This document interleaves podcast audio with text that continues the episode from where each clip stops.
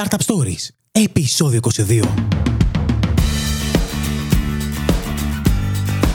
Καλώς ορίσατε στο 22ο επεισόδιο του Startup Stories, το podcast που παρουσιάζει ελληνικές startups και μέσα από τις συνεντεύξεις με τους ιδρυτές τους, αλλά και με ανθρώπους του επιχειρηματικού χώρου, θα σας βοηθήσει να πάρετε τις γνώσεις και την έμπνευση που χρειάζεται για να ξεκινήσετε τη δική σας προσπάθεια. Εσεί φτάσαμε στα μέσα Ιουλίου και για μία ακόμη εβδομάδα είμαστε εδώ σε εβδομαδιαίο μας ραντεβού για να ακούσουμε την ιστορία μιας ακόμα ελληνικής startup εταιρείας. Το σημερινό επεισόδιο είναι αρκετά ενδιαφέρον, καθώς καλεσμένος είναι ο Γιάννης Παπαδάκης. Για όσοι δεν το γνωρίζουν, ο Γιάννης είναι ένας εκ των ιδρυτών και CEO της Polfis, μιας ελληνικής startup που έχει δημιουργήσει μια πλατφόρμα για τη διεξαγωγή ερευνών. Ο Γιάννης λοιπόν μιλάει για όλη την ιδέα πίσω από την Polfis, για το πώς έφτασαν ως εδώ, για την καθημερινότητα ενός startup founder, αλλά και φυσικά για ένα αρκετά επίκαιρο θέμα, αυτό της χρηματοδότησης που έλαβαν πριν λίγες μέρες ύψους 2,5 εκατομμυρίων δολαρίων. Είναι μια πολύ ενδιαφέρουσα συζήτηση και πιστεύω ότι μέσα στη συζήτησή μας υπάρχουν πολύτιμες συμβουλές και πληροφορίες. Πάμε λοιπόν να ακούσουμε τον Γιάννη Παπαδάκη. Γιάννη, καλώς όρισες στο Startup Stories. Καταρχάς, θέλω να σε ευχαριστήσω πολύ που δέχτηκες να συμμετέχεις σε αυτό το επεισόδιο και να ξέρεις ότι το εκτιμώ ιδιαίτερα γιατί ξέρω ότι αυτό το διάστημα είστε αρκετά πιεσμένοι εκεί στην Πόλφη με διάφορα πράγματα που τρέχουν. Γεια σα, Γιώργο, και εγώ σα ευχαριστώ πάρα πολύ για την πρόσκληση. Ε, κανένα πρόβλημα, με χαρά να μιλήσουμε. Να πούμε ότι είσαι ο CEO και ένας εκ των συνεδριτών της Πόλφη. Σήμερα λοιπόν θα ήθελα να μιλήσουμε για την Πόλφη και γενικά για την ε, πορεία σας στον χώρο των startups. Πολύ ωραία, πολύ ωραία. Με χαρά να σου απαντήσω ό,τι θέλεις και να, και να βοηθήσω όποιον ακούει. Άμα έχω κάτι να πω και να το βοηθήσει, θα είμαι πολύ χαρούμενος. Αρχίζοντας λοιπόν, θα ήθελα να μου πεις λίγα λόγια για σένα για να σε γνωρίσουν καλύτερα οι ακροατές του Startup Stories, που είναι και πιθανόν κάποιοι από αυτούς να μην σε γνωρίζουν. Έχω ξεκινήσει, είμαι μηχανικός υπολογιστών, ε, σπούδασα στην Πάτρα. Ε, από μικρός ήμουνα με τους υπολογιστές ε, Geek. Και πριν από δύο χρόνια περίπου, με κάποιους συμφιλητές στην Πάτρα, ε, ξεκινήσαμε το, και, και κάποια άλλα άτομα μαζί, ξεκινήσαμε το Polfis. Ε, οπότε είναι, ας το πούμε έτσι, μια εταιρεία που βγήκε κατευθείαν ένα χρόνο μετά, δύο το πανεπιστήμιο. Ωραία, πάμε λοιπόν στην Πόλφης. Θα ήθελες να μας πεις λίγο τι υπηρεσίες προσφέρει η Πόλφης; Πολύ ωραία. Οπότε να σου πω λίγο πώς ξεκινήσαμε και τι ήταν το αρχική ιδέα και μετά πώς διαμορφώθηκε. Ε, επειδή υπάρχουν κάποιες αλλαγές. Ε, οπότε ε, όταν, η αρχική ιδέα της Πόλφης ήταν ε, ότι θέλαμε να βοηθήσουμε αυτούς που κάνουν εφαρμογές να βγάζουν ε, περισσότερα χρήματα χωρίς να ενοχλούν, ενοχλούν τους χρήστες τόσο πολύ, τις διαφημίσεις. Μέχρι τότε, ο μόνος τρόπος για να βγάλουν ένας από τους πρωταρχικούς τρόπους για να βγάλουν χρήματα αυτοί που δημιουργούν εφαρμογές ήταν να βάζουν διαφημίσεις μέσα στις εφαρμογές τους. Είτε σε banner, είτε σε full screen ε, διαφημίσεις. Εμείς είχαμε κάνει εφαρμογές και ξέραμε το πρόβλημα αυτό. Και σκεφτήκαμε ότι θα υπάρχει κάποιος καλύτερος τρόπος, κάποιος εναλλακτικό τρόπος για να βγάζουν χρήματα. Οπότε σκεφτήκαμε τα surveys. Η έρευνα αγοράς είναι πολύ μεγάλο κομμάτι, είναι μια πολύ μεγάλη αγορά. Οπότε είπαμε για ποιο λόγο να δείχνουμε μόνο διαφημίσεις και να μην δίνουμε τη δυνατότητα να βγάλουν χρήματα από έρευνα αγοράς αυτοί που έχουν ε, εφαρμογές. Οπότε έτσι ξεκινήσαμε. Έτσι ξεκίνησε το Polfis. Είδαμε ότι ανταποκρίνονται αυτοί που έχουν τις εφαρμογές, ε, ανταποκρίνονται στο κάλεσμά μας. Το ίδιο και αυτοί που χρησιμοποιούν τις ε, εφαρμογές απαντούσαν τα ετοιμοτολόγια μέσα από τις εφαρμογές αυτές. Και από την άλλη μεριά υπήρχε μια πολύ μεγάλη ανάγκη από εταιρείες ερευνών αγοράς, ιδιώτες, ε, researchers να βρουν κοινό. Οπότε κάπως έτσι ξεκίνησε και η Polfis πριν από 1,5 χρόνο περίπου. Λοιπόν, μισό λεπτό, γιατί μου δημιουργήθηκαν πάρα πολλές απορίες. Ναι. Ξεκινήσατε να, να δημιουργήσετε μια, μια εφαρμογή η οποία πρακτικά θα έστελνε πόλει στους χρήστες. Σωστά. Αυτά τα πόλει από πού τα βρήκατε εσείς; Τα πόλει αυτά έρχονται από κάποιους πελάτες οι οποίοι θέλουν να κάνουν έρευνα αγοράς. Αυτοί οι πελάτες είναι εταιρείες ερευνών, είναι brands, είναι ιδιώτες που απλά θέλουν να κάνουν μια έρευνα και να μάθουν οι πελάτες τους ή οι δυνητικοί πελάτες τους τι πιστεύουν για τον brand ή τι θα θέλανε παραπάνω ε, ε, από αυτούς. Οπότε, εν τέλει, το πόλεμο αυτό που κάναμε είναι το συνδέσαμε τους consumers, τους users του application με τις εταιρείες ερευνών, τα brands, μέσα από ένα κοινό channel το οποίο είναι τα applications. Οπότε, αυτό που λέμε, το value proposition που λέμε, είναι ότι άμα έχεις ένα brand ή θες να κάνεις μια έρευνα αγοράς, εμείς έχουμε πρόσβαση στους, σε πάρα πολλούς χρήστες, εκατομμύρια στον κόσμο, ώστε να πάρεις απαντήσεις από αυτούς και να σε βοηθήσουν να κάνεις καλύτερα ε, τη δουλειά σου, την εταιρεία σου ή το νέο σου προϊόν. Και η δημιουργία των εφαρμογών πώς πληρώνονται μέσα από αυτό; Ε, η δημιουργία των εφαρμογών είναι αυτοί που φιλοξενούν τα surveys μέσω της πλατφόρμας Polfis. Και ε, κάθε φορά που ολοκληρώνεται ένα ερωτηματολόγιο ε, από ένα χρήστη της εφαρμογής, παίρνει λεφτά, παίρνει λεφτά η δημιουργία των εφαρμογών, παίρνει λεφτά και η Polfis. Ωραία, πάμε να δούμε λοιπόν ένα πρακτικό παράδειγμα έτσι για να καταλάβουμε καλύτερα πώς λειτουργεί το σύστημα. Mm-hmm. Α πούμε ότι εγώ θέλω να δημιουργήσω ένα ερωτηματολόγιο. Έρχομαι λοιπόν σε εσάς και σας λέω ότι αυτό είναι το ερωτηματολόγιο μου και θα ήθελα να το απαντήσουν χι άτομα από ένα πολύ συγκεκριμένο target group. Mm-hmm. Πώς γίνεται η επιλογή αυτών των ανθρώπων; Πολύ ωραία. Οπότε έρχεται ένας πελάτης και λέει: Θα ήθελα να πάρω ένα χίλια ολοκληρωμένα ερωτηματολόγια από ένα group το οποίο είναι στη Νέα Υόρκη. Είναι γυναίκες των 35 και τους αρέσουν τα καλλιτικά. Α πούμε έτσι, ένα πολύ τοπικό παράδειγμα. Εμείς αυτό που κάνουμε είναι ότι γνωρίζουμε πού βρίσκεται το κοινό μας, δηλαδή γνωρίζουμε ότι είναι στη Νέα Υόρκη. Ε, μπορεί να μην γνωρίζουμε κάποια στοιχεία όπως την ηλικία εκείνη τη στιγμή, τα ενδιαφέροντά τους. Άμα δεν τα γνωρίζουμε, αυτό που κάνουμε είναι ότι τους ρωτάμε. Οπότε τους ρωτάμε, σας ενδιαφέρουν τα καλλιτικά ή κατά πόσο ενδιαφέρουν τα καλλιτικά. Άμα όλα αυτά τηρηθούν και βρούμε το άτομο το οποίο ε, ενδιαφέρεται ο πελάτης, τότε αυτό το άτομο συνεχίζει στο ερωτηματολόγιο και ο πελάτης παίρνει τις απαντήσεις από ένα πολύ στοχευμένο κοινό. Κατάλαβα. Οπότε πρακτικά εσείς ρωτάτε περισσότερα από χίλια άτομα που ζήτησε ο πελάτης και επιλέγετε τα χίλια που πληρούν τα κριτήρια. Σωστά. Άμα δεν γνωρίζουμε κάποια πράγματα, άμα κάποια πράγματα γνωρίζουμε όπως η ηλικία, όπως τα ενδιαφέροντα, ήδη άμα τα γνωρίζουμε ήδη αυτά τα χαρακτηριστικά, τότε ρωτάμε ακριβώς χίλια. Εξαρτάται από το τι γνωρίζουμε και τι γνωρίζουμε ως πλατφόρμα.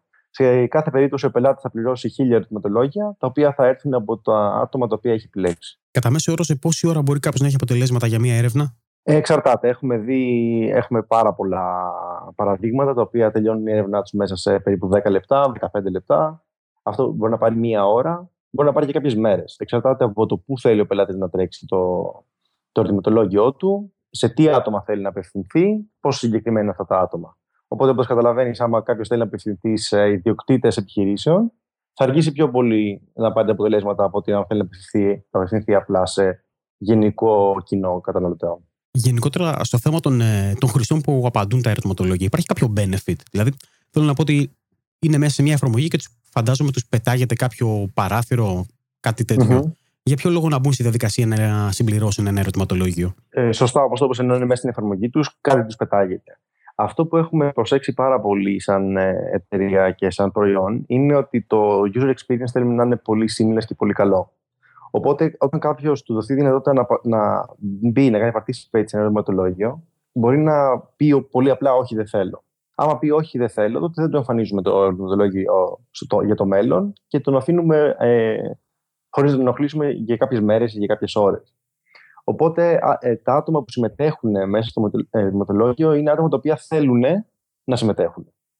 Το δεύτερο πράγμα, για ποιο λόγο να συμμετέχει κάποιος μέσα ε, σε ένα ερωτηματολόγιο Πόλφης, ε, εξαρτάται από διάφορους παράγοντες. Πρώτα απ' όλα, ε, κληρώνουμε δώρα. Κληρώνουμε δώρα όπως Amazon Gift Card ή και στην Ελλάδα ακόμα και πλαίσιο Gift Card, την Domino's Pizza, ένα και ένα δώρο, παραδείγματος χάρη σε ένα regional offer.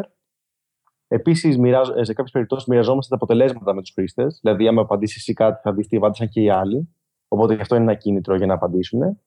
Και σε κάποιες άλλες περιπτώσεις, όταν απαντήσει κάποιος ερωτηματολόγιο μέσα στην εφαρμογή, τότε μπορεί να πάρει, ανάλογα με αυτό που έχει φτιάξει την εφαρμογή, μπορεί να πάρει κάποια πράγματα όπως ε, χρυσό μέσα στην εφαρμογή, να ξεκλειδώσει καινούργια levels ή να πάρει κάποια πράγματα τα οποία είναι native rewards μέσα στο app αυτό.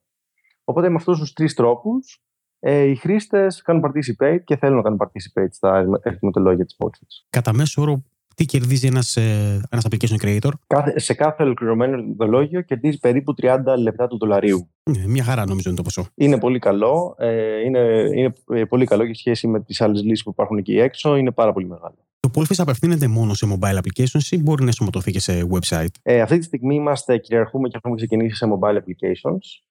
Τώρα ξεκινάμε να μπαίνουμε σε mobile websites, ε, που κατά επέκταση είναι το ίδιο πράγμα για να μπει και σε κάποιο desktop website. Αλλά είμαστε ακόμα σε. Ε, είναι πολύ φρέσκο προϊόν και ε, έχουμε περίπου μια-δύο εβδομάδες τώρα που έχει βγει. Οπότε μπορεί να μπει και σε website και σε mobile application, αλλά αυτή τη στιγμή κυρίως είμαστε σε mobile applications. Έχεις να μας δώσεις μερικά έτσι, γρήγορα στατιστικά πίσω από το Polfish. Για παράδειγμα, πόσο applications χρησιμοποιούν την πλατφόρμα σας, πόσοι χρήστες ε, μπορούν να δεχτούν. Ναι, ναι, ναι. ναι. Αυτή τη στιγμή είναι πάνω από 5.000 applications τα οποία έχουν συνδεθεί ε, με την πλατφόρμα μας Ε, κάθε μήνα βάζουμε περίπου 300 με 400 με 500 συγγνώμη, νέα application μέσα στην πλατφόρμα, μέσα στο Polfish. Και αυτό μας δίνει τη δυνατότητα αυτή τη στιγμή ε, να, κάνουμε, να, να, να στοχεύσουμε σε πάνω από 100 εκατομμύρια χρήστες σε όλη τη διάρκεια που ε, έχει περάσει, σε όλους τους χρήστες που έχουν περάσει μέσα στο Polfish. Οπότε τα νούμερα είναι σχετικά αρκετά μεγάλα και μας δίνει τη δυνατότητα να κάνουμε πολύ γρήγορη στόχευση και πολύ καλή στόχευση για του πελάτες. Πόσο μεγάλη είναι αυτή τη στιγμή η ομάδα σας, Η ομάδα αυτή τη στιγμή αποτελείται από 8 άτομα στην Ελλάδα. Ε, κατά καιρούς έχουμε κάποιους συνεργάτες και στο εξωτερικό. Ε, και πλέον ε, τώρα ξεκινάμε μια επέκταση της ομάδας. Θέλουμε να φτάσουμε στα 15 με 18 άτομα ε, μέσα στους επόμενους μήνες.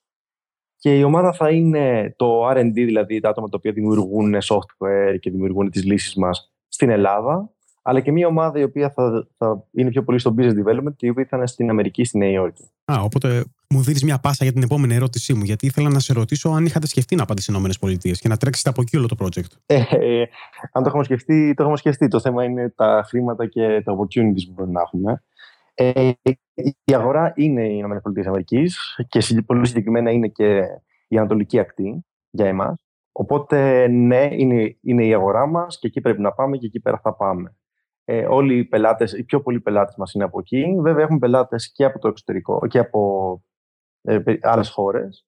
Αλλά η Μητρόπολη, ας το πούμε έτσι, του market research και του advertisement είναι η Νέα Υόρκη. Γι' αυτό, γι αυτό το λόγο θα πάμε εκεί. Είναι, είναι must να πάμε εκεί. Αν δεν πάμε εκεί, θα μείνουμε πίσω. Πάρα πολύ πίσω. Λοιπόν, μίλησες για χρήματα. Ποιο είναι το business model που έχετε υιοθετήσει για να βγάλετε χρήματα; Το business model είναι πολύ ξεκαθαρό. Ε, άμα κάποιος χρήστης ε, άμα κάποιος πελάτης παραγγείλει μια έρευνα μέσω του Polfis, ε, ο πελάτης αυτός θα πληρώσει ένα ποσό ε, κατά μέσο όρο είναι κοντά στο ένα δολάριο την ολοκληρωμένη απάντηση. Οπότε, άμα πούμε ότι αυτός ο πελάτης θέλει χίλια ερωτηματολόγια, χίλια ολοκληρωμένα ερωτηματολόγια για την έρευνά του, θα πληρώσει κοντά στα χίλια δολάρια. Ε, αυτό το ένα ποσοστό πάει στους publishers, δηλαδή στα apps, και το άλλο ποσοστό πάει στην Polfis.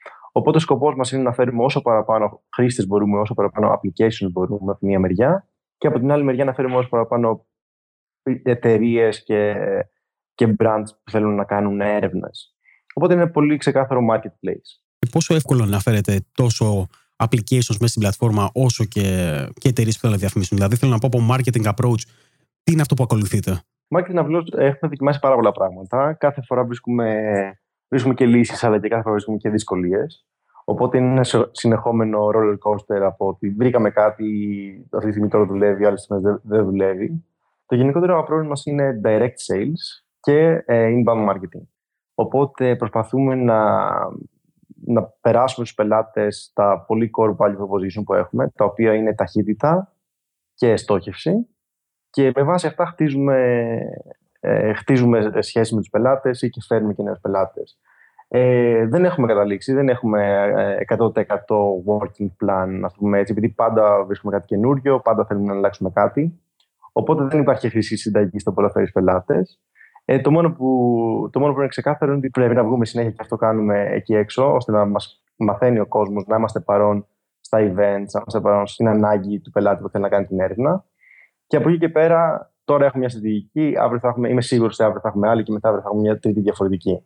Οπότε πάντα την ψάχνουμε. Το ίδιο ισχύει και με, με τους publishers. Και με τους publishers έχουμε ένα, αυτή τη στιγμή είμαστε πολύ τυχεροί που έχουμε καταφέρει ένα word of mouth growth, δηλαδή είναι πολύ organic growth ε, στο θέμα των applications που υφηθούν την Polfish. Ε, αλλά και εκεί πρέπει να τονώσουμε και θα τονώσουμε τις προσπάθειες του να φέρουμε μεγαλύτερα apps μέσα στην πλατφόρμα και αυτά τα, τα άτομα που μπορούμε να προσεγγίσουμε κάθε μήνα να πολλαπλασιαστούν σε επόμενους μήνες. Λοιπόν, δραστηριοποιήσετε λοιπόν σε μια παγκόσμια αγορά και ξέρω ότι αυτό είναι πολύ δύσκολο για μια εταιρεία να αναπτυχθεί αν δεν έχει κεφάλαια.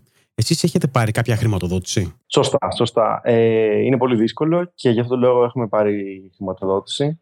Ε, αυτή τη στιγμή, με το που ξεκίνησε η εταιρεία, έχουμε πάρει μια χρηματοδότηση της τάξης των 200.000 ευρώ από το ελληνικό fund, το Jeremy Fund, PJ Tech Catalyst και δύο ακόμα Angels. Ήταν ένα seed fund, φαντάζομαι, έτσι. Σωστά, ήταν ένα πρώτο seed fund. Ε, και αυτή τη στιγμή τώρα, πολύ πρόσφατα, ε, ολοκληρώσαμε ένα γύρο χρηματοδότησης στη τάξη των 2,1 εκατομμυρίων δολαρίων. Και ο, ο σκοπός αυτής της χρηματοδότησης και αυτός ο σκοπός του, του round είναι να πάμε στο εξωτερικό, να φτιάξουμε τα operations και τα άτομα στο εξωτερικό και στην Ελλάδα και να κοιτάξουμε και μια international αγορά. πάρα πολλά από αυτά τα κεφάλαια θα διδεθούν σε θέματα marketing, business development και partner acquisition και customer acquisition. Οπότε, άμα κάνουμε και ένα podcast μετά από ένα χρόνο, θα έχω και πολλά μαθήματα για το ποια είναι τα best practices ή όχι. Ε, έχουμε μάθει πολλά όλα αυτά τα, τα χρόνια στο παρελθόν και ήρθε η ώρα τώρα να τα βάλουμε ε, σε πράξη. Καταρχάς, να πω συγχαρητήρια για την, για την επένδυση. Κατά δεύτερον, να πω ότι είναι μεγάλη μου χαρά σε ένα χρόνο από τώρα να ξανακάνουμε ένα δεύτερο podcast να μας πεις όλες σου τι εμπειρίες. Ε, ναι, το συγχαρητήριο ε, είναι ένα βήμα το να πούμε συγχαρητήρια για την επένδυση, όπως λογικά θα έχεις ακούσει και από άλλους. Το θέμα τα πρέπει να έρχονται όταν φτιάχνονται νέες θέσεις εργασίας, όταν η, η εταιρεία είναι όχι κερδοφόρος, αλλά αναπτύσσεται πάρα πολύ γρήγορα και δημιουργεί ευκαιρίες. Τώρα, η επένδυση καθ' αυτή είναι ένα βήμα. Σε αυτή, στην περίπτωσή μας και αυτά τα κεφάλαια που μιλάμε είναι και ένα δύσκολο εγχείρημα. Αλλά πρέπει να κοιτάμε μπροστά πλέον και όχι να πούμε ότι επειδή κλείσουμε την επένδυση είναι κάτι, κάποια επιτυχία αυτό καθ' αυτό. Ξέρεις, υπάρχουν άνθρωποι οι οποίοι δεν έχουν ακόμα δημιουργήσει τη δική τους startup και δεν έχουν ασχοληθεί με το θέμα της χρηματοδότησης, με αποτέλεσμα να μην γνωρίζουν τι γίνεται με τα χρήματα που εσείς σηκώνετε. Είναι πιθανό κάποιοι από αυτούς να νομίζουν ότι με τα χρήματα αυτά εσείς μπορείτε να τα πάρετε και να κάνετε τη ζωή σας. Από την άλλη, θα ήθελα να μου πεις τη δική σου άποψη πάνω σε αυτόν. Να μου πεις πόσο μεγαλύτερο είναι το άγχος και πόσο μεγαλύτερες είναι οι ευθύνε που έχετε αναλάβει πλέον έχοντας πάρει μια τόσο μεγάλη επένδυση; Το θέμα της επένδυσης ε, προφανώς δεν κάνουμε τη ζωή μας. επένδυση, ο μόνος λόγος επένδυσης είναι για να γίνει η εταιρεία πολύ μεγαλύτερη και όταν το καταφέρουμε να το κάνουμε αυτό, θα κάνουμε τη ζωή μας ή που λένε στα ελληνικά τη ζωάρα. Ε, αλλά αυτοί που έχουν την εταιρεία και αυτοί που λαμβάνουν μια επένδυση παίρνουν το μισθό τους. Αυτό είναι που παίρνουν. Έχουν κάποιες μετοχές σε μια εταιρεία που αξίζει αρκετά πλέον. Και ναι, πρέπει να είναι. Δεν θα έλεγα ότι είναι πιο μεγάλο το άγχος, πιο πολύ το άγχος. Θα έλεγα ότι έχεις πολύ ξεκάθαρους στόχους, πρέπει να εκτελέσεις αυτούς τους στόχους, πρέπει να ξέρεις τι κάνεις. Και άμα κάνεις κάτι λάθος, πολύ γρήγορα να το διορθώνεις. Αλλά ναι, έγινε πολύ μεγάλη ευθύνη και για τα λεφτά, αλλά και για τα άτομα τα οποία είναι μέσα στην εταιρεία ήδη, κυρίως για αυτά τα άτομα. Μέχρι να πάρετε λοιπόν την επένδυση, τρέχατε την, ε, την εταιρεία από την Αθήνα στοχεύοντας μια παγκόσμια αγορά. Πόσο δύσκολο ήταν αυτό, Δεν θα έλεγα ότι ήταν και πολύ δύσκολο σε θέμα ότι πλέον η παγκόσμια αγορά δεν είναι κάτι. Δεν είναι κάτι το οποίο είναι όπως παλιά. Ε, Εμείς έχουμε ένα μοντέλο το οποίο πολύ εύκολα μπορούμε να βρούμε χρήστες σε άλλες χώρες. Με την ίδια δυσκολία ή ευκολία που θα βρεις με χρήστες σε μια πολύ συγκεκριμένη χώρα. Οπότε στο θέμα του ότι έχουμε consumers, ότι έχουμε άτομα που ποντάνε έρευνες σε πολλές χώρες, ήταν κάτι εύκολο, επειδή είχαμε βρει τα channels για να το κάνουμε αυτό. Από την άλλη μεριά, το θέμα των πελατών είναι πολύ δύσκολο. Επειδή κάθε πελάτης πρέπει να, σε κάθε πελάτη πρέπει να είναι διαφορετικές οι ανάγκες, είναι διαφορετικές οι αγορές. Οπότε για μας οι κύριοι στόχοι είναι πλέον η Αμερική και μετά θα κοιτάξουμε και κάποιες άλλες χώρες για την, ε, στο θέμα να βρούμε πελάτες από αυτές τις χώρες. Ε, και σαφώς η Ελλάδα, αφού ξεκινήσαμε από εδώ, έχουμε και πολύ μεγάλο presence στην Ελλάδα. Οπότε πλέον δεν μιλάμε, πιο πολύ δεν μιλάμε για παγκόσμια αγορά, μιλάμε για δύο συγκεκριμένες αγορές και ελπίζουμε στον, μέσα στον χρόνο να έχουν βγει τρεις και τέσσερις. Το καλό είναι το μοντέλο μας είναι repeatable και εύκολο μπορεί να γίνει expandable, αλλά από την άλλη, για να μπει σωστά σε μια αγορά, θέλεις και άτομα, θέλεις να μελετήσεις και την αγορά, θέλεις να μιλάς αυτή τη γλώσσα. Ε, είναι μια πολύ δύσκολη, ένα πολύ δύσκολο εγχείρημα. Όσον αφορά τις δυσκολίες που έχετε αντιμετωπίσει, υπήρχε κάποιο έτσι μεγάλο εμπόδιο που, που έχει παρουσιαστεί ως σήμερα; Ναι, η γραφειοκρατία μας έχει τσακίσει ε, γενικότερα. Επειδή υπάρχουν πολλέ. Κατά την ιστορία μας, από την ίδρυσή μας, έχουμε ε, δει πολλά πράγματα με το ελληνικό δημόσιο, με τον τρόπο που γίνονται οι εταιρείες. Έχουμε επιλέξει, είχαμε επιλέξει όταν ξεκινήσαμε και μια πολύ καινούργια μορφή εταιρεία στην Νίκε τότε, στην οποία δεν ξέρανε δεν είχαν και την κατάλληλη ενημέρωση τα άτομα τα οποία τις διαχειρίζονται, αυτές οι εταιρείες τις ε, κάνουν approve ε, ή μπορούν να τις ελέγχουν πιο μετά. Οπότε γενικότερα έχουμε περάσει αρκετό χρόνο στο να, στην γραφειοκρατία, στα έγγραφα, σε υπογραφές, το οποίο είναι counterproductive. Κατά τα άλλα, άλλες δυσκολίες, ε, φαντάζομαι όλες τις δυσκολίες που μπορεί να έχει μια οποιαδήποτε εταιρεία, μέχρι να βρει ένα product market fit είναι πολύ δύσκολα κάποια pivot που πρέπει να κάνεις ε, και θα πρέπει να κάνεις και στο μέλλον είναι μεγάλες αποφάσεις που έχεις να πάρεις. Άτομα που θα φέρεις μέσα στην, στην εταιρεία και στην οικογένειά σου αρχίζουν να γίνει πλέον εταιρεία πιο μεγάλη. Είναι και αυτά πολύ δύσκολα εγχειρήματα. Οπότε πάντα υπάρχουν δυσκολίες, αλλά δεν ξέρω, νομίζω πλέον ότι τις έχουμε συνηθίσει. Δηλαδή ξέρουμε ότι είναι. Δεν ξέρω αν θα τις χαρακτηρίσω δυσκολίες πλέον, ε, αλλά είναι η φύση της δουλειάς. Μου είπες ότι πρακτικά ότι μεγαλώνει η ομάδα. Πόσο δύσκολη ή εύκολο είναι η διαχείριση της ομάδας ε, όταν αυτή μεγαλώνει τόσο πολύ; Δηλαδή, πόσο δύσκολο είναι να βγεις από το mentality του founder, ο οποίος είμαστε τρία-τέσσερα άτομα ομάδα και μετά αναπτυσσόμαστε σε μια μεγαλύτερη ομάδα και πρέπει να διαχειριστείς τους ανθρώπους πλέον; Αυτό είναι κάτι πολύ δύσκολο. Ε, ε ειδικά μιλώντας σε άτομα σαν και εμάς, για μένα προσωπικά, που δεν είχα ποτέ την, ε, τη χαρά ή την ε, ευκαιρία να δουλέψω ή να μάθω πώς δουλεύουν μεγάλες εταιρείες και πώς γίνονται expand. Ε, αυτό είναι κάτι που μαζί και με πολλά άλλα πράγματα, τρέχοντας μια νέα εταιρεία σαν, και, σαν την Bolfis, το μαθαίνεις κατά τη διάρκεια. Οπότε, ναι, είναι δύσκολο. Πρέπει να φέρεις άτομα μέσα τα οποία να, να μιλούν τη γλώσσα, αλλά και πρέπει να στείνονται σιγά σιγά και δομές στην εταιρεία, ώστε να μπορεί να φέρνει και άτομα τα οποία δεν είναι στο mentality των founders, επειδή δεν υπάρχουν και πολλά τέτοια άτομα. Και κάποια στιγμή η εταιρεία πρέπει να μεγαλώσει, να γίνει 10, 20, 30, 40, 100 άτομα. Δεν μπορεί να βρεις 100 άτομα τα οποία έχουν το ίδιο mentality με σένα. Άρα πρέπει εσύ, σαν εταιρεία, να στηθείς σωστά, ώστε να τα φέρεις και να τα υποστηρίζεις. Είναι πολύ δύσκολο εγχείρημα. Πολλές ώρες ε, να κάνουμε mentoring εμείς ήδη τον εαυτό μας και να προσπαθούμε να αλλάξουμε το, τον τρόπο που δουλεύουμε και διάφορα πράγματα. Αλλά νομίζω ότι κάθε εταιρεία το έχει περάσει αυτό. Όσον αφορά το mentoring που είπες, είχατε καθόλου βοήθεια από εξωτερικούς συνεργάτες; Θεωρείς ότι είναι σημαντικό ένας ε, startup founder να έχει ένα mentor; Ε, ναι, ναι. Σε... Το βλέπω πολύ συγκεκριμένα τώρα mentor ή άτομο το οποίο να βγαίνει έξω και να ξέρει την αγορά. Δεν ξέρω αν θα, θα το λέγαμε mentor. Αλλά ναι, είναι, νομίζω ότι είναι καλό να έχεις άτομα τα οποία να εμπιστεύεσαι, να μπορείς να έχουν ξανακάνει αυτό που πας να κάνεις και να ακούσει συμβολή τους. Ε, δεν ξέρω αν αυτό το άτομο είναι ένα ή είναι πολλά για τη διάρκεια της ζωής μιας εταιρείας. Αλλά σίγουρα εγώ θα το έλεγα ότι είναι networking από άτομα που εκτιμάς, το έχουν ξανακάνει και θα πρέπει να τους ακούσεις. Δεν, δεν, δεν θα πρέπει να κάνεις αυτά που σου λένε, επειδή ο μόνος που ξέρει πιο καλά την εταιρεία του όλους είναι αυτός που την έκανε. Αλλά σίγουρα θα πρέπει να τους ακούσεις πάρα πολύ προσεκτικά και να αμφιβάλλεις τον εαυτό σε κάθε step. Οπότε δεν ξέρω αν είναι ένας το mentor ή απλά να έχεις ένα πολύ καλό network απ' έξω, αλλά σίγουρα είναι πολύ σημαντικό να ακούς ε, άλλες απόψεις. Και το πιο. Το πρώτο τέτοιο network είναι τα άτομα που ξεκινάς μαζί στην ε, εταιρεία. Ο κάθε founder ε, είναι σαν mentor σε κάποιον άλλον founder. Οπότε, πήγοντα και δύο step ε, further, πιστεύω ότι ένα άτομο μόνο του είναι πολύ δύσκολο να ξεκινήσει κάτι. Πρέπει να έχει μια πολύ solid team που να καταλαβαίνει και ο ένας να ακούει τον άλλον και ο ένας να γίνει coach από τον άλλον. Δεν έχουμε μιλήσει καθόλου για τους ε, συνειδητές της εταιρείας. Θες να τους αναφέρεις; Ω, φυσικά. Ε, οι συνειδητές είναι ο Αντρέα Οβούρκο και ο Γιάννης Οζαώδη, οι οποίοι ήμασταν μαζί στην Πάτρα, ε, συμφοιτητέ, και ο Ζήσης Ομπέλα, ο οποίος είχα ε, τη, τη χαρά να, να, να μπει στην ομάδα μας από να ξεκινήσουμε μαζί την εταιρεία, αλλά δεν ήμασταν συμφοιτητέ.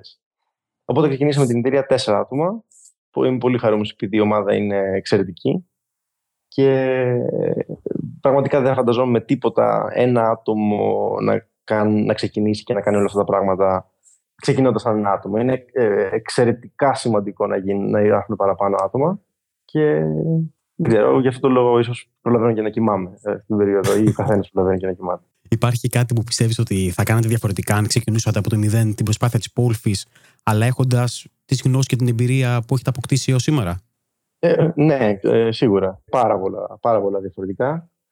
Και όπως πιστεύω, όταν τα ξανακάναμε αυτά διαφορετικά και είχαμε πάλι τις εμπειρίες, πάλι άμα ξαναγυρνάγαμε πίσω, θα ξανακάναμε πράγματα διαφορετικά. Δεν ξέρω αν κάτι θα άλλαζε, το, άμα θα ήταν κάτι τόσο κρίσιμο που θα άλλαζα, αλλά σίγουρα κάποια πράγματα όπως ε, το go-to-market strategy που έχουμε ακολουθήσει ή εθετήσει κάποιες περιόδους, άλλα δουλέψανε, άλλα δεν δουλέψανε. Οπότε δεν νομίζω να υπάρχει κανένας που από το του είχε δοθεί δεύτερη ευκαιρία δεν θα έκανε βελτιώσει. Αλλά δεν νομίζω να υπήρχε κάτι, καμιά ριζική αλλαγή στην πόλη. Οπότε, άμα το ύφος της ερώτησής θα πω ότι όχι. Ε, κάναμε λάθη, κάναμε πράγματα τα οποία δεν βγάζαν νόημα, αλλά πολύ γρήγορα τα εντοπίζαμε και πολύ γρήγορα τα αλλάζαμε ώστε να βελτιωνόμαστε κάθε φορά. Ω founder λοιπόν ενός startup, θα ήθελα να μου πεις λίγο έτσι την, ε, την εμπειρία σου και γενικότερα λίγο την καθημερινότητά σου. Πώς είναι να τρέχεις ε, μια startup εταιρεία; Ε, κάτι με πέτυχες και σε περίοδο που κλείναμε και τα φάνια. Όταν κλείνεις ένα νέο γύρο χρηματοδότησης, είναι τα πάντα ό,τι να είναι. δεν έχεις χρόνο για τίποτα.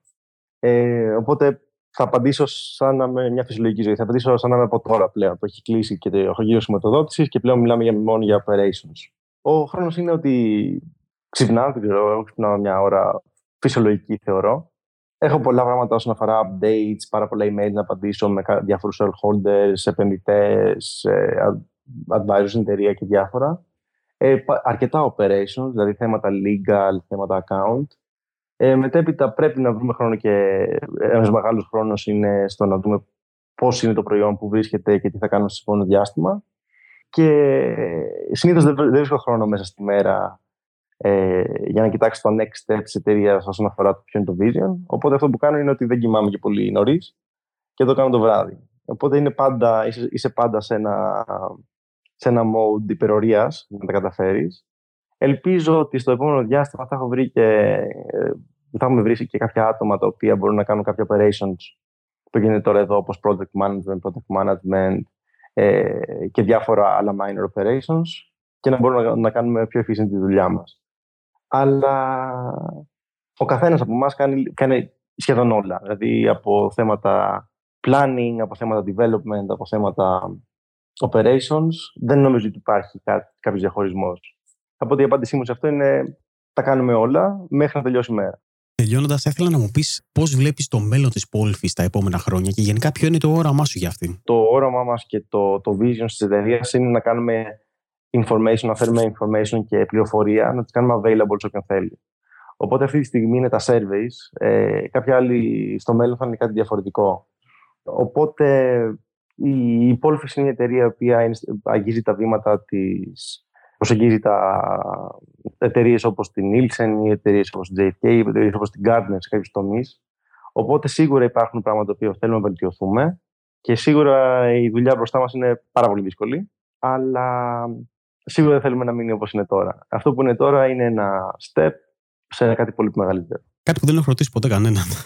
Έχεις στο μυαλό σου ένα μεγάλο exit στο μέλλον, ή θεωρείς ότι η θέση σου είναι στην εταιρεία και θα έμενες μέχρι όπου πάει; Ε, η εταιρεία μας έχει φτιαχτεί και οποιαδήποτε παρόμοια εταιρεία. Ε, σχεδόν όλες, δεν πω οποιαδήποτε εταιρεία, έχει φτιαχτεί με ένα σκοπό, σκοπό της έξοδου. Αυτή η έξοδος μπορεί να είναι είτε σε μια άλλη εταιρεία μεγαλύτερη, είτε σε ένα χρηματιστήριο. Αλλά όπως και να έχει, πρέπει να γίνει αυτό το, το επόμενο βήμα. Οπότε φαντάζομαι και θέλω η εταιρεία να πάει στο επόμενο βήμα τα επόμενα 4 με 5 χρόνια. Οπότε ναι, το θέμα του exit, το θέμα του IPO είναι θέματα τα οποία γυρνάνε στο κεφάλι μου. Κοιτάμε εταιρείες και πώς κινούνται στην αγορά με πολύ μεγάλες εταιρείες που πιθανόν να είναι στόχοι για να μας αγοράσουν, ή κοιτάμε πώς κινείται η αγορά και ποιες εταιρείες μπαίνουν στο χρηματιστήριο και τι πρέπει να έχουν κάνει για να έχουν μπει στο χρηματιστήριο. Ε, ε, νομίζω ότι αυτό είναι οποιοδήποτε τρέχει μια startup πρέπει να το κάνει. Αλλά ε, είναι πολύ κρίσιμο να μην γίνει σε obsessed by αυτό. Επειδή άμα γίνεις obsessed στο να με αγοράσει κάποιος και δεν κοιτάς να φέρει value σε αυτό κάποιον πρώτα και στους πελάτες του, τότε το, μάλλον το έχεις χάσει το παιχνίδι. Οπότε, ναι, με απασχολεί, απασχολεί το θέμα, φαντάζομαι και πολλούς άλλους. Αλλά το, το μόνο priority είναι να βγει, κάτι, να βγει ένα προϊόν, να βγαίνουν υπηρεσίες που οι πελάτες θέλουν και δεν μπορούν να ζήσουν χωρίς αυτές. Γιάννη, πραγματικά εύχομαι ό,τι καλύτερο για, για εσένα και την Πόλφη. Σε ευχαριστώ σήμερα για το χρόνο σου. Θα ήθελες να μας πεις πώς μπορεί κάποιος να σε βρει στα social media και φυσικά πώς μπορεί να βρει περισσότερες πληροφορίες για την Πόλφη. Ε, ναι, η Πόλφη είναι. Μπορεί να βρει ο καθένας να βρει πληροφορίες στο polfis.com, p-o-l-f-i-s-h.com. Ε, δεν είμαι και πολύ active στα social media ακόμα. Ελπίζω κάποια στιγμή στο μέλλον να γίνω. Οπότε το email μου είναι john, J-O-H-N, ε, Ελπίζω βέβαια όλοι όσοι το ακούνε να το χρησιμοποιήσουν ε, συνετά. Σε ευχαριστώ πολύ. Να είσαι καλά. Σε ευχαριστώ πολύ χρόνο σου. Α, αυτός ήταν λοιπόν ο Γιάννης Παπαδάκης. Ο Γιάννης μίλησε για την Πόλφη και είπε για τη νέα επένδυση που η εταιρεία δέχτηκε. Ο Γιάννης μίλησε για 2,1 εκατομμύρια δολάρια, αλλά προφανώς εννοούσε ευρώ, καθώς η επένδυση ολοκληρώθηκε στα 2,5 εκατομμύρια δολάρια. Ελπίζω να βρήκατε τη συζήτησή μας ενδιαφέρουσα και να μάθατε κάποια πράγματα που ίσως δεν γνωρίζατε έως σήμερα. Αν νομίζετε ότι έχετε επιπλέον ερωτήσεις και απορίες, τις οποίες πιθανόν να μην καλύψαμε, τότε μπορείτε να τις γράψετε στα σχόλια του επεισοδίου που θα βρείτε στη διεύθυνση startupstories.gr κάθετος 22. Εναλλακτικά μπορείτε να γίνετε μέλος στο επίσημο group του Startup Stories στο Facebook και να αφήσετε εκεί τα σχόλιά σας, απλά πηγαίνοντας στη διεύθυνση startupstories.gr κάθετος Facebook group. Αν φυσικά μαζευτούν αρκετές ερωτήσεις, έχω να ξέρετε θα προσπαθήσω να κάνω ένα δεύτερο επεισόδιο με τον Γιάννη για να καλύψουμε όλες σας τις απορίες. Κλείνοντας, θα ήθελα να μάθω αν έχετε να προτείνετε κάποιο startup που θα θέλετε να ακουστεί στο Startup Stories. Εγώ θέλω να ξέρετε ότι διαβάζω όλες τις προτάσεις και γενικά προσπαθώ να επικοινωνώ με όλους. Στείλτε μου λοιπόν την πρότασή σας απλά συμπληρώνοντας τη φόρμα που θα βρείτε στη διεύθυνση startupstories.gr κάθετος propose. Αν δεν έχετε κάνει ήδη subscribe στο podcast, θα σας έλεγα να κάνετε, καθώς με τον τρόπο αυτό θα λαμβάνετε άμεσα όλα τα νέα επεισόδια του Startup Stories στο smartphone ή στον υπολογιστή σας. Μπορείτε λοιπόν να πάτε στη διεύθυνση startupstories.gr κάθετος iTunes και από εκεί να κάνετε subscribe ή να αφήσετε κάποια κριτική και βαθμολογία για το podcast. Για μία ακόμα φορά θέλω να σας ευχαριστήσω πάρα πάρα πάρα πολύ για το χρόνο σας. Να ξέρετε ότι πραγματικά το εκτιμώ ιδιαίτερα. Είμαι ο Γιώργος Χατζημανόλης και μέχρι την επόμενη εβδομάδα σας εύχομαι να είστε και να περνάτε καλά.